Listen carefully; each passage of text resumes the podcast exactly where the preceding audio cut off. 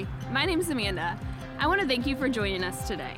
We hope that this message inspires you, builds your faith, and helps you find your next step toward Jesus. Enjoy the message.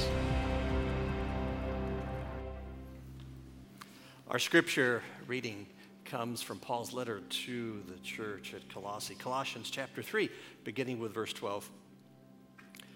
Therefore, as God's chosen people, holy and dearly loved, clothe yourselves with compassion, kindness, humility, gentleness, and patience. Bear with each other and forgive one another if any of you has a grievance against someone. Forgive as the Lord forgave you. And over all these virtues, put on love, which binds them all together in perfect unity. This is the word of God for the people of God.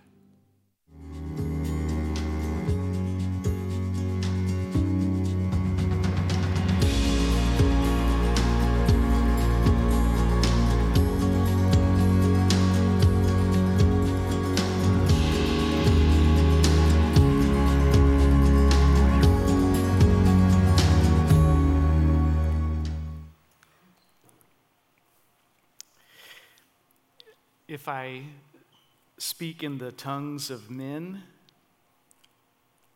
or angels, but do not have love, I'm only a resounding gong or a clanging cymbal. If I have the gift of prophecy and can fathom all mysteries and all knowledge, if I have faith that can move mountains but do not have love, I am nothing. If I give all I possess to the poor and give over my body to hardship that I may boast but do not have love, I gain nothing. Love is patient.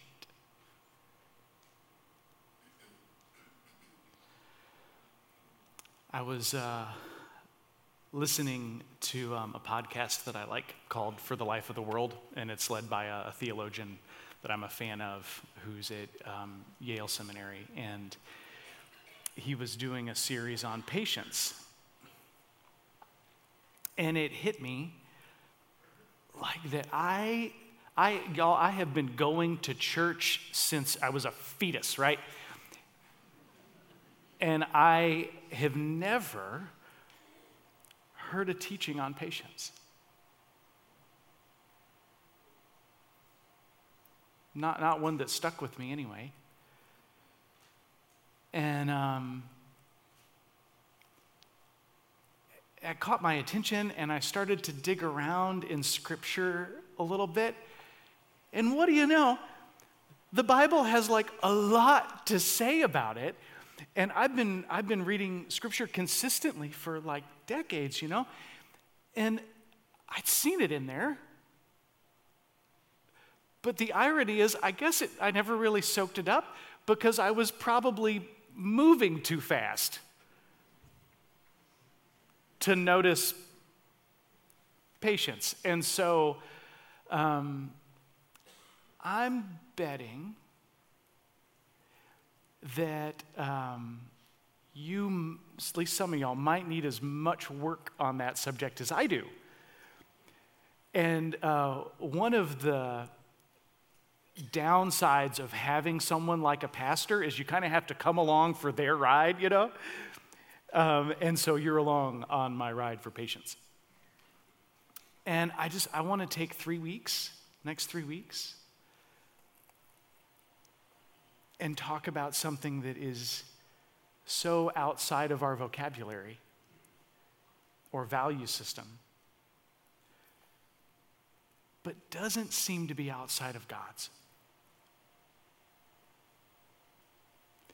So when we say patience, what are we even talking about?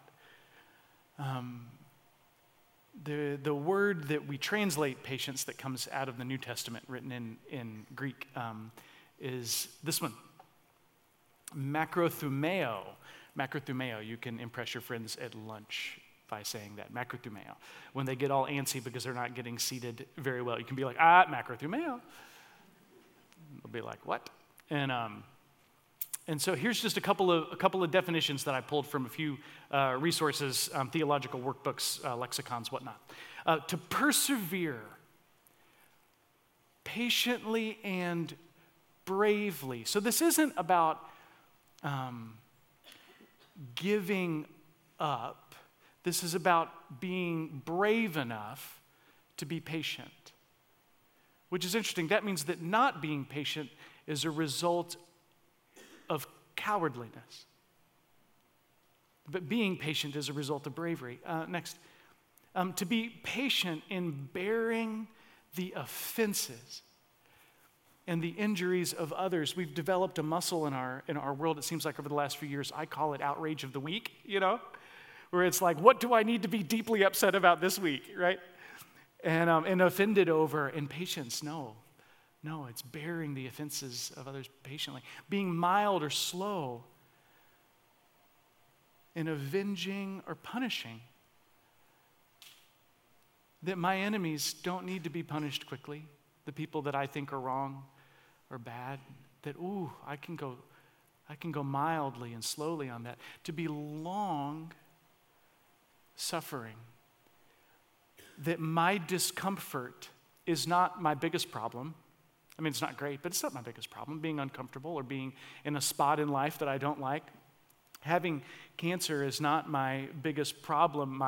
My world falling apart is not my biggest problem. My job not being good is not my biggest problem. My biggest problem is the state of my soul if it's not right with the Lord.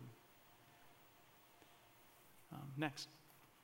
Slow to anger. Last. To not lose heart. Did that sound like some stuff that we could use? Man, it sounds like some things that I could use. Just grabbing a few places out of Scripture. There's a lot, but I just made a little list here. Proverbs 19: a person's wisdom yields patience. Now, in the book of Proverbs, there's just a couple categories of people, and it's often fools and the wise. And so that means to not be patient is to be foolish. But if we are wise, that produces patience. It's a sign of wisdom. Ecclesiastes 7, the end of a matter is better than the beginning, and patience is better than pride. Old Testament's written in Hebrew, and there's not one word, it seems, in our Old Testament that we translate patience. It's two words that are put together. And those two words are a slow soul. And that word, the phrase pride there that they translate is two words. It is a fast soul. To have a slow soul is better than to have a fast soul, or breath. To have a slow breath, maybe that's helpful, is better than to have a fast breath. Have you noticed in baseball a lot lately, when someone steps up to the batter's box, they pause and they breathe because they're about to have a ball thrown at their head at 100 miles an hour, right? Galatians 5, but the Holy Spirit produces this kind of fruit in our lives: love, joy, peace, patience. It's a result of the Spirit moving in our life. 2 Corinthians 6 describes patience as one of the weapons of righteousness in the right hand and in the left. A weapon of righteousness. I think often sometimes people will think, what would it look like to fight for righteousness? And when Scripture gives a list of what those weapons are like, it says if you show up with patience, that is fighting for righteousness. Or like what we read in Colossians earlier, Colossians 3, it talks about the things that we use to clothe ourselves to be like Christ. Like, how could someone possibly mistake me for Jesus? Part of that is being clothed in patience. and I know so little about it. You know, we tend to use busyness, often I do, as a status symbol in my own individual life. It feels status giving to report that I'm busy. Even as a church, we can report that we are busy, and that is like we got a lot going on. You know, we got to move. You know what I mean? And there's good things to do, but is all of that good? Maybe the reason why it is so absent from us is our society has no idea what to do with patience. I noticed a New Balance's new ad campaign. New Balance, this is it. Check it out. Impatience is a virtue. The small text. When you know what you want, waiting isn't an option. So buy a tank top. Right? Why is that? There was a room full of people that get paid a lot of money to work on this. And they were like, this is going to make us millions of dollars. Why? Because they know that this value right there appeals to our heart. Because our heart says that I am the center of the universe and time needs to move around me. And when I know what I want, waiting isn't an option. You know what's strange about that, though, is when we think that we're the center of the universe, therefore we should get what we want when we want it, the actual center of the universe is patient. He's patient. We could talk about modernity, the modern age. One of the ways we could talk about it is in terms of acceleration. That if you, other than the last 150 years, if you had like cameras orbiting the globe and they just filmed the physical movement of humanity, there wouldn't have been a lot for like all of human history. We just don't move that fast without cars and planes. You know what I mean? Like, we didn't move around a lot, and I'm glad that we can move. But in the last 150 years, that has like gone bananas. I mean, just the migration of people and the fact that I can get on a plane tomorrow and I can be in South Africa by the end of the day. I mean, is amazing. Is amazing. The microwave dinners. Remember when that took off along with like TV trays? Who's old enough? You had a set of TV trays. Yes. Yeah, we watched Home Improvement. Am I a 90s kid or what, right? With the TV trays. And it's amazing. You get this little plastic box full of something that resembles food in some way, you know, and you stick it in the microwave and you hit the 30-second button a couple of times, and out comes something that's covered in cheese, like voila. And like, look, I am glad I have a microwave. I'm glad we can travel.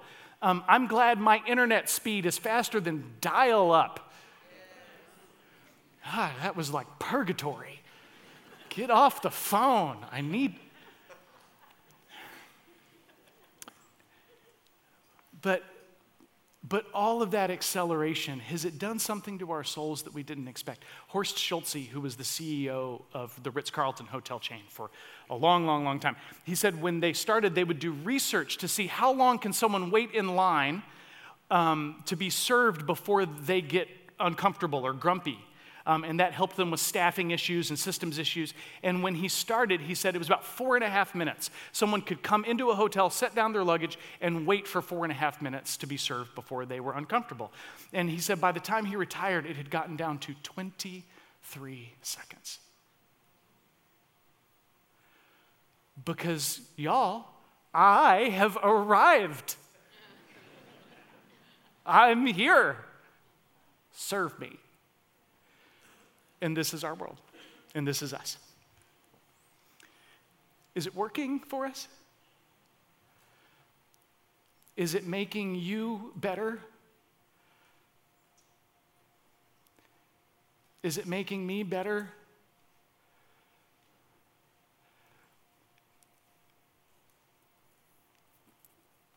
the brother of Jesus, who wasn't a follower of his brother until after the resurrection. You know, what would it take for you to believe that your brother was God in the flesh? Apparently for James, it took death and resurrection. And then he was like, you know, he was right.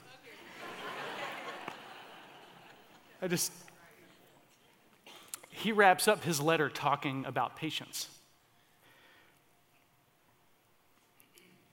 Be patient then, brothers and sisters, until the Lord's coming.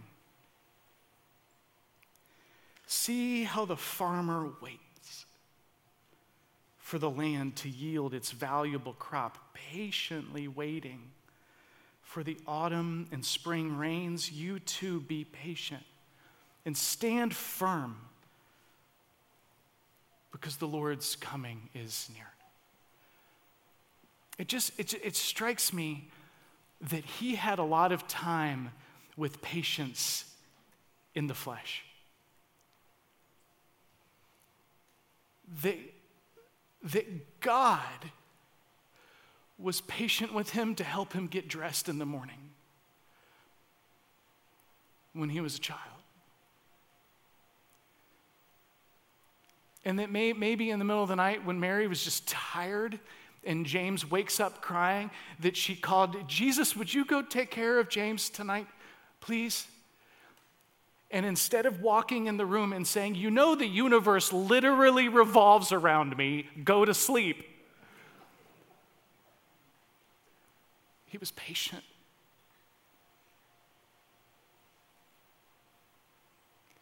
Sat with him maybe, prayed with him maybe. And James watched his older brother wait 30 years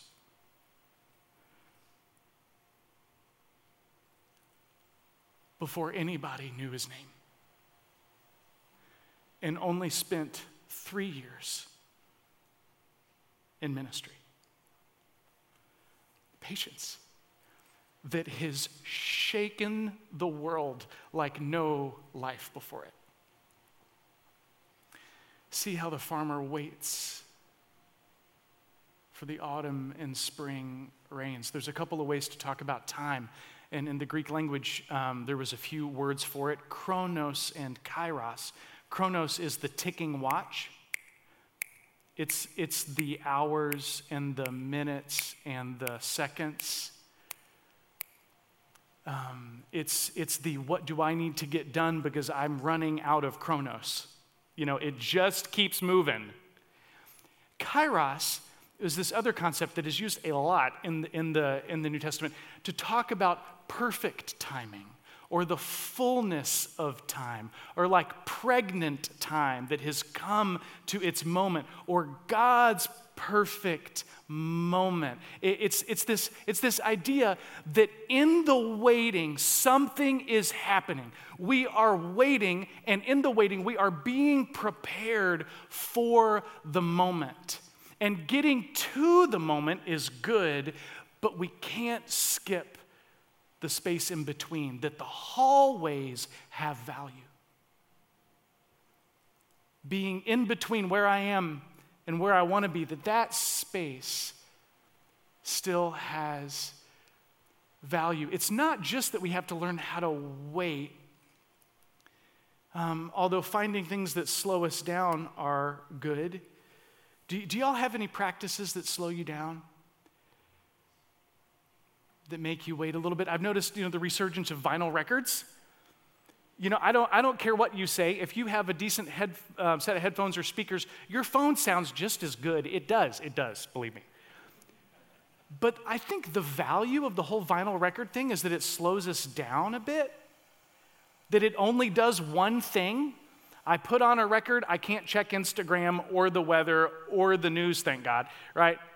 I just sit and listen to Johnny Cash. Because Jesus, right? Just Johnny Cash, anybody?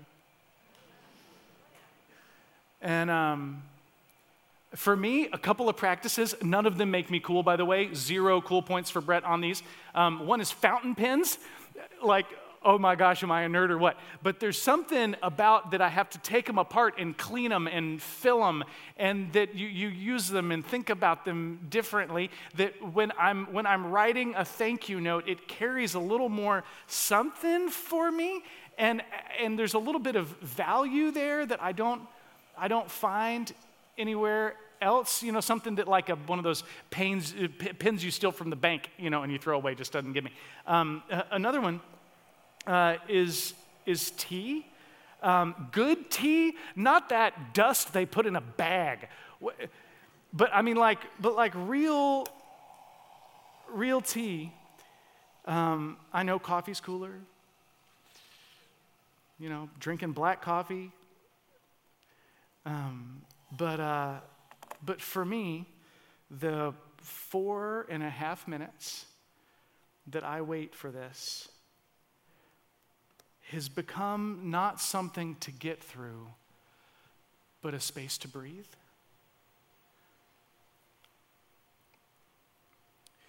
I have a pastoral concern that I'll like save my whole spiel for later, but I've found that poetry is one of those for me. Because it's not a user's manual. And as good Westerners, we kind of treat everything as a user's manual. You know, like that book for your car that you only pull out when something's wrong. A light comes on and you're like, what does that mean? It's not good. A light never comes on your dashboard and you're like, wonderful, right? It's always bad news. And you figure, what in the world does that mean? And that's kind of how we treat literature, and that's bled over into how we treat scripture. You know, what's the answer to the problem that I'm facing? What do I need to do to get my problem fixed? Here's the answer. I can move on with my life. But so much of Scripture is poetry. All of the Psalms, all of Proverbs, pretty much all of the prophets. Our creation story in Genesis 1 is a poem, it's a song. The great hymns of Revelation are poems. Philippians 2 is a poem. 1 Corinthians 13 that we read earlier is in poetic form. And when we don't know how to read it, I think we lose something with Scripture. And one of the things I love about poetry is it makes me slow down. Because you gotta read it 3 or 4 times. While I'm sitting in bed with my T.S. Eliot, letting him work on my soul. And what do you have practices that help you go slow? Somebody, it's sitting in the deer stand. Or maybe it's something like sewing or going on a long walk. Maybe it's making bread with your hands. I don't know. For someone really weird out here, it's working in the yard. I hate yard work. But do we have things that help us go slow? Because here's the thing. Things are valuable to us either because they are useful or because they're holy. Things are valuable either because they are useful or because they are just holy. And when we are moving fast, when we're on Chronos only, everything is in the useful category. Is it getting me what I want when I want it, including you, person who hands me bag of food out of window? You are valuable to me only based on if you give me what I want when I want. You're useful to me. Time is only good if it's useful to me. My car, my kids, my books, my home is only good if it's useful to me. But what if there's a way of having holiness infuse our time where there is a weight, like a sacred weight on time, where even in the waiting we can believe that God is at work, and we don't need to go fast because the goal isn't to get somewhere, the goal is to be changed. And when we can grab some patience, some holy patience, like a weapon of righteousness in the right hand or the left, or like being clothed with Christ, or like living out love, Not being a resounding gong or a clanging cymbal, but being patient. Some amazing things happen. Time can be holy. And it's not just that time can be holy, it's that people can be holy. They're not just useful to us. You are valuable. Even if you're not giving me what I want when I want, you're still just holy, and I don't need to get anything from you, at least as fast as I want it. You are already holy. And here's maybe the most countercultural thing I could think of. Waiting. Waiting can be holy. The hallway can be holy. My timer just went off. That it's not wasted.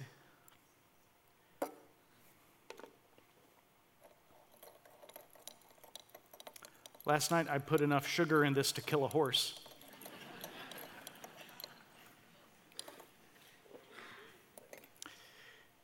Here's the thing. Of all of the strangeness of Christianity, one of the things that I think God invites us into is to remember that you're not useful to him. He just thinks you're holy because he made you, and he put his image on you, and he loves you. He's not trying to get anything out of you. He wants to enjoy you even when you're not giving him what he wants when he wants. He still just enjoys you. And we get to rebel against a world gone wrong with the weapons of righteousness, one of which is patience. We get to be a part of restoring a patient kingdom under a patient king where time isn't useful to us all the time, but it's always holy, where people don't have to be useful to be valuable. People can just be holy, where folks can walk around even in the waiting, even in life being a mess or a wreck or not getting what they want. And even in that space, they can be living in the presence of a patient king. So for the next few weeks, I'd like to explore this topic that is new to me, I guess. Because our world really believes that impatience is a virtue, and that when you know what you want, waiting isn't an option. But I'm so glad we have a patient king. And the world needs a lot of people that get this. If I speak in the tongues of men or angels, but have not love, I am only a resounding gong or a clanging cymbal. If I have the gift of prophecy and can fathom all mysteries and all knowledge, and if I have faith that can move mountains, but do not have love, I am nothing. If I give all I possess to the poor and give over my body to hardship that I may boast, but do not have love, I gain nothing. Love is patient. Let's pray.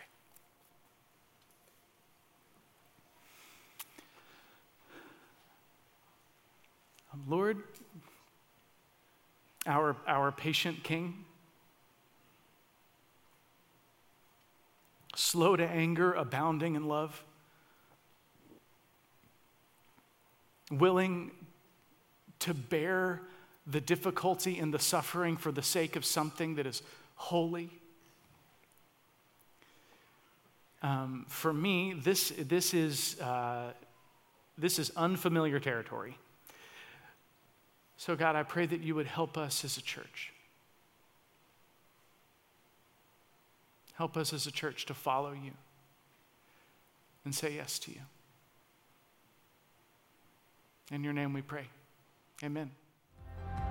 If you enjoyed today's message, make sure to subscribe to this channel. Feel free to share this with others that God has put on your heart. To learn more about LaCroix Church or to find your next steps, head to lacroixchurch.org. Thanks again for checking us out, and we hope to see you soon.